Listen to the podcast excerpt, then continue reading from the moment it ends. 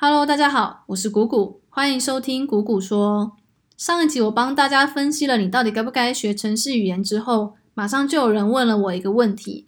那他是这样说的：他说我有买线上课程，并且我也照着课程完整的学了一次 Python 程式语言，但是我到现在还是不太会使用 Python，请问我该怎么办？那这个呢，其实就牵涉到你们在学城市语言的时候，你们是使用什么样的方法去学这一门城市语言？那首先，你先回想一下，高中的时候不是有分班吗？分成文组和理组。那文组就是国文和英文比较好嘛，理组就是数学和物理比较好。那你知道为什么要这样分吗？原因就是因为文组和理组的学习方式差异太大了。文组是属于点状式学习，而理组是属于树状式学习。那什么是点状式学习呢？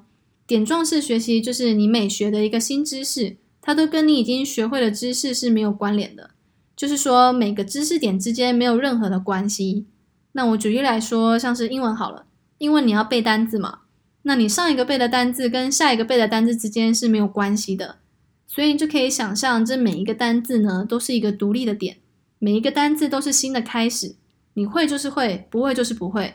你不会说你忘了上一个单字，然后你下一个单字也忘了这样。那这就是文组的点状式学习。那点状式学习的技巧呢，就是看谁背得多。你背的单字量越多，那你考试就考得更好。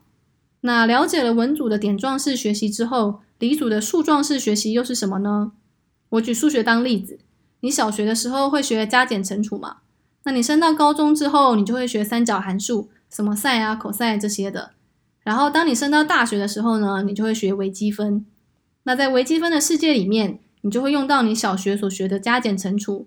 然后也会用到你高中所学的三角函数，所以假设你高中学三角函数的时候睡着了，导致你不会三角函数，那你完了，微积分跟着被当吧。这就是因为李组它使用的是树状式学习，就是你基础要先打好，你才能够运用你以前所学的知识去学更难的东西。就像树一样，你的根要先扎好扎稳，你才能够往上去学更难的东西。那这就是李组的树状式学习。那好，我们讲回到城市语言。那城市语言呢？我觉得它应该被归类在离组的范围里面，所以你需要使用树状式学习来学它。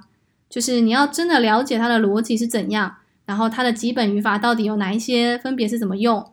那你要熟练到你可以举一反三的程度，这样你才算是把基底打稳，然后你才能够去学更高级的用法。那你如果是使用点状式学习来学城市语言，就是老师教你什么你就背下来。那如果你是这样学的话，你就没有办法灵活的去运用这个程式语言。所以记得要学一门程式语言，不管是 Python 还是什么，一定要用树状式学习，从基底打稳，然后再慢慢的往上加深难度。不要说为了求速成，然后就去背一堆东西，因为你如果不了解他们使用的原理的话，很容易就会忘记它到底是干嘛的。相信我，三个月后你就看不懂自己写的程式了。好啦，这一集就聊到这里。希望大家都可以真正的学好城市语言。那喜欢我的话，可以订阅我，也可以到我的 Facebook 粉丝专业“谷谷说”按赞追踪。那有问题想问我的话，也可以私信粉丝专业。那我们就下一集见啦，拜拜。